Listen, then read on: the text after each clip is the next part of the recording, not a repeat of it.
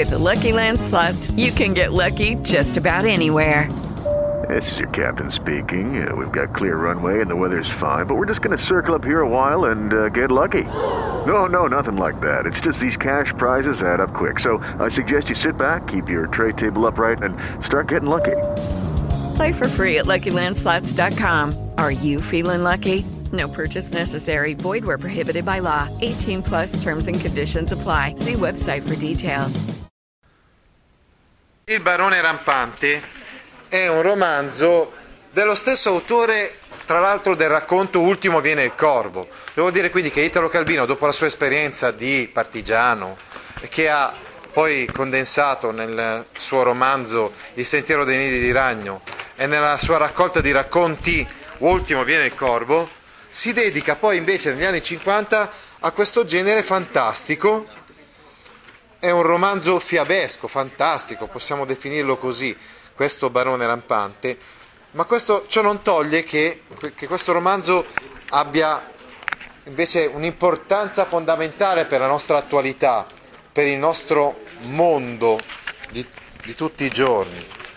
In questo romanzo, fra le altre cose, si racconta di un rapporto particolare fra il protagonista e il suo cane, irrinunciabile compagno di avventura, Ottimo Massimo. Un, Ottimo Massimo era un cane di nessuno, unitosi al branco dei segugi per giovanile passione. Ma da dove veniva? Per scoprirlo Cosimo si lasciò guidare da lui. Il bassotto, rasente la terra, attraversava siepi e fossi. Poi si voltava a vedere se il ragazzo di lassù riusciva a seguire il suo cammino. Ecco, quindi questo diventa il suo unico compagno in realtà Cosimo continua comunque ad avere rapporti con la gente. Vi dico solo alcuni episodi che poi leggerete nel corso del romanzo. Uno, il rapporto con Viola, che è la figlia di una famiglia che ha la, la villa, insomma, contigua a quella della famiglia di Cosimo.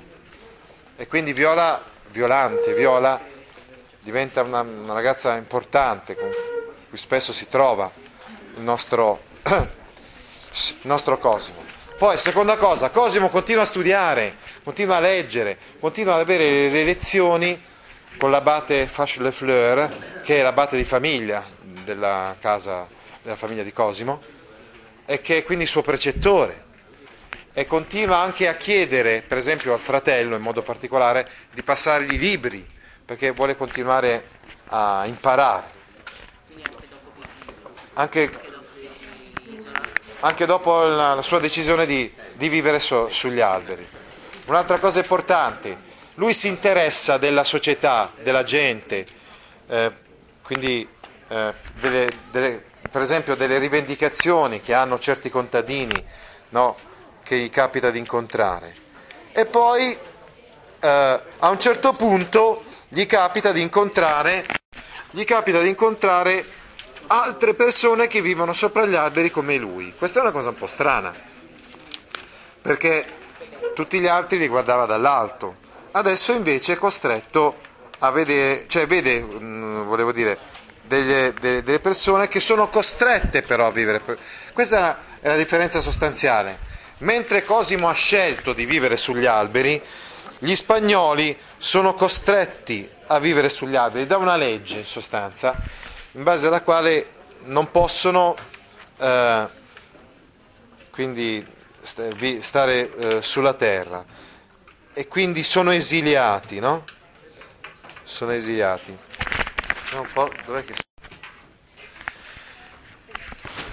Ecco, andiamo a leggere quindi pagina 238, riga eh, 38, 39, 40.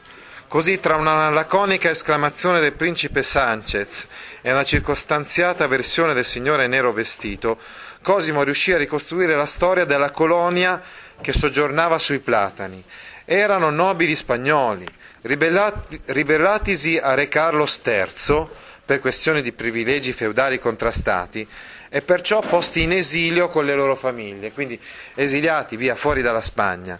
Giunti a Oliva Bassa, Oliva Bassa è una di quelle eh, località un po' immaginaria, inventata della Liguria, inventata insomma immaginaria del, di questo romanzo, era stato loro interdetto di continuare in viaggio. Quei territori infatti, in base a un antico trattato con Sua Maestà Cattolica, non potevano dar ricetto e nemmeno venire attraversati da persone esiliate dalla Spagna. La situazione di quelle nobili famiglie era ben difficile da risolversi, ma i magistrati di Oliva Bassa, che non volevano avere seccature con le cancellerie straniere, ma che neppure avevano ragioni di avversione per quei ricchi viaggiatori, vennero a un accomodamento. La lettera del trattato prescriveva che gli esuli non dovessero toccare il suolo di quel territorio. Bastava che se ne stessero sugli alberi e si era in regola. Dunque gli esuli erano saliti sui platani e sugli olmi, con scale e piole concesse dal, dal comune, che poi furono tolte. Stavano appollaiati lassù da alcuni mesi confidando nel clima mite in un prossimo decreto di amnistia di Carlo III e nella provvidenza divina. Avevano una provvista di doppie di Spagna, cioè avevano molte monete d'oro, erano ricchi, molto ricchi questi spagnoli che, esiliati dalla, dalla Spagna, giunti in questo territorio, vengono accolti, ma non possono restare a vivere per terra e quindi sono costretti a vivere sugli alberi, ma sono molto ricchi, no? compravano vivande, dando così commercio alla città. Per tirare sui piatti avevano installato alcuni saliscendi, però attenzione, come stavo ben spiegando, loro sono ben inseriti nella, in quella società aristocratica nobile, dalla quale invece Cosimo ha deciso di staccarsi. Tuttavia, anche nel corso di questo incontro con questi spagnoli, capita a Cosimo di incontrare un'altra donna, che è Ursula. Mm, leggiamo la riga 96. Tornando dalle visite, Cosimo vide su un ontano una fanciulla che non aveva visto prima. In due salti fu lì quindi raggiunse questa che appunto apparteneva a questa colonia di spagnoli. Era una ragazza con occhi di bellissimo color per vinca e carnagione profumata, reggeva un secchio. Com'è che quando ho visto tutti non vi ho vista? Ero per acqua al pozzo e sorrise. Dal secchio un po' inclinato cadde dell'acqua. Lui la aiutò a reggerlo. Ecco perché quando aveva incontrato tutti gli altri spagnoli non c'era Ursula, perché lei era, era insomma era andata a prendere dell'acqua al pozzo. Infatti loro sono costretti a vivere sul, sugli alberi, però vicino a uno di questi alberi c'è un pozzo dal quale riescono a tirare sull'acqua. Voi dunque scendete dagli alberi? Infatti no, no, c'è un ritorto ciliegio che fa ombra al pozzo, di là caliamo i secchi, venite. Camminarono per un ramo, scavalcando il muro di una corte, lei lo guidò nel passaggio sul ciliegio, sotto era il pozzo. Vedete, barone, il barone è Cosimo, è il nostro protagonista che è un barone. Come sapete che sono un barone? Io so tutto, sorrise. Le mie sorelle mi hanno subito informata della visita. Sono quelle del volano? Irene e Raimunda, appunto.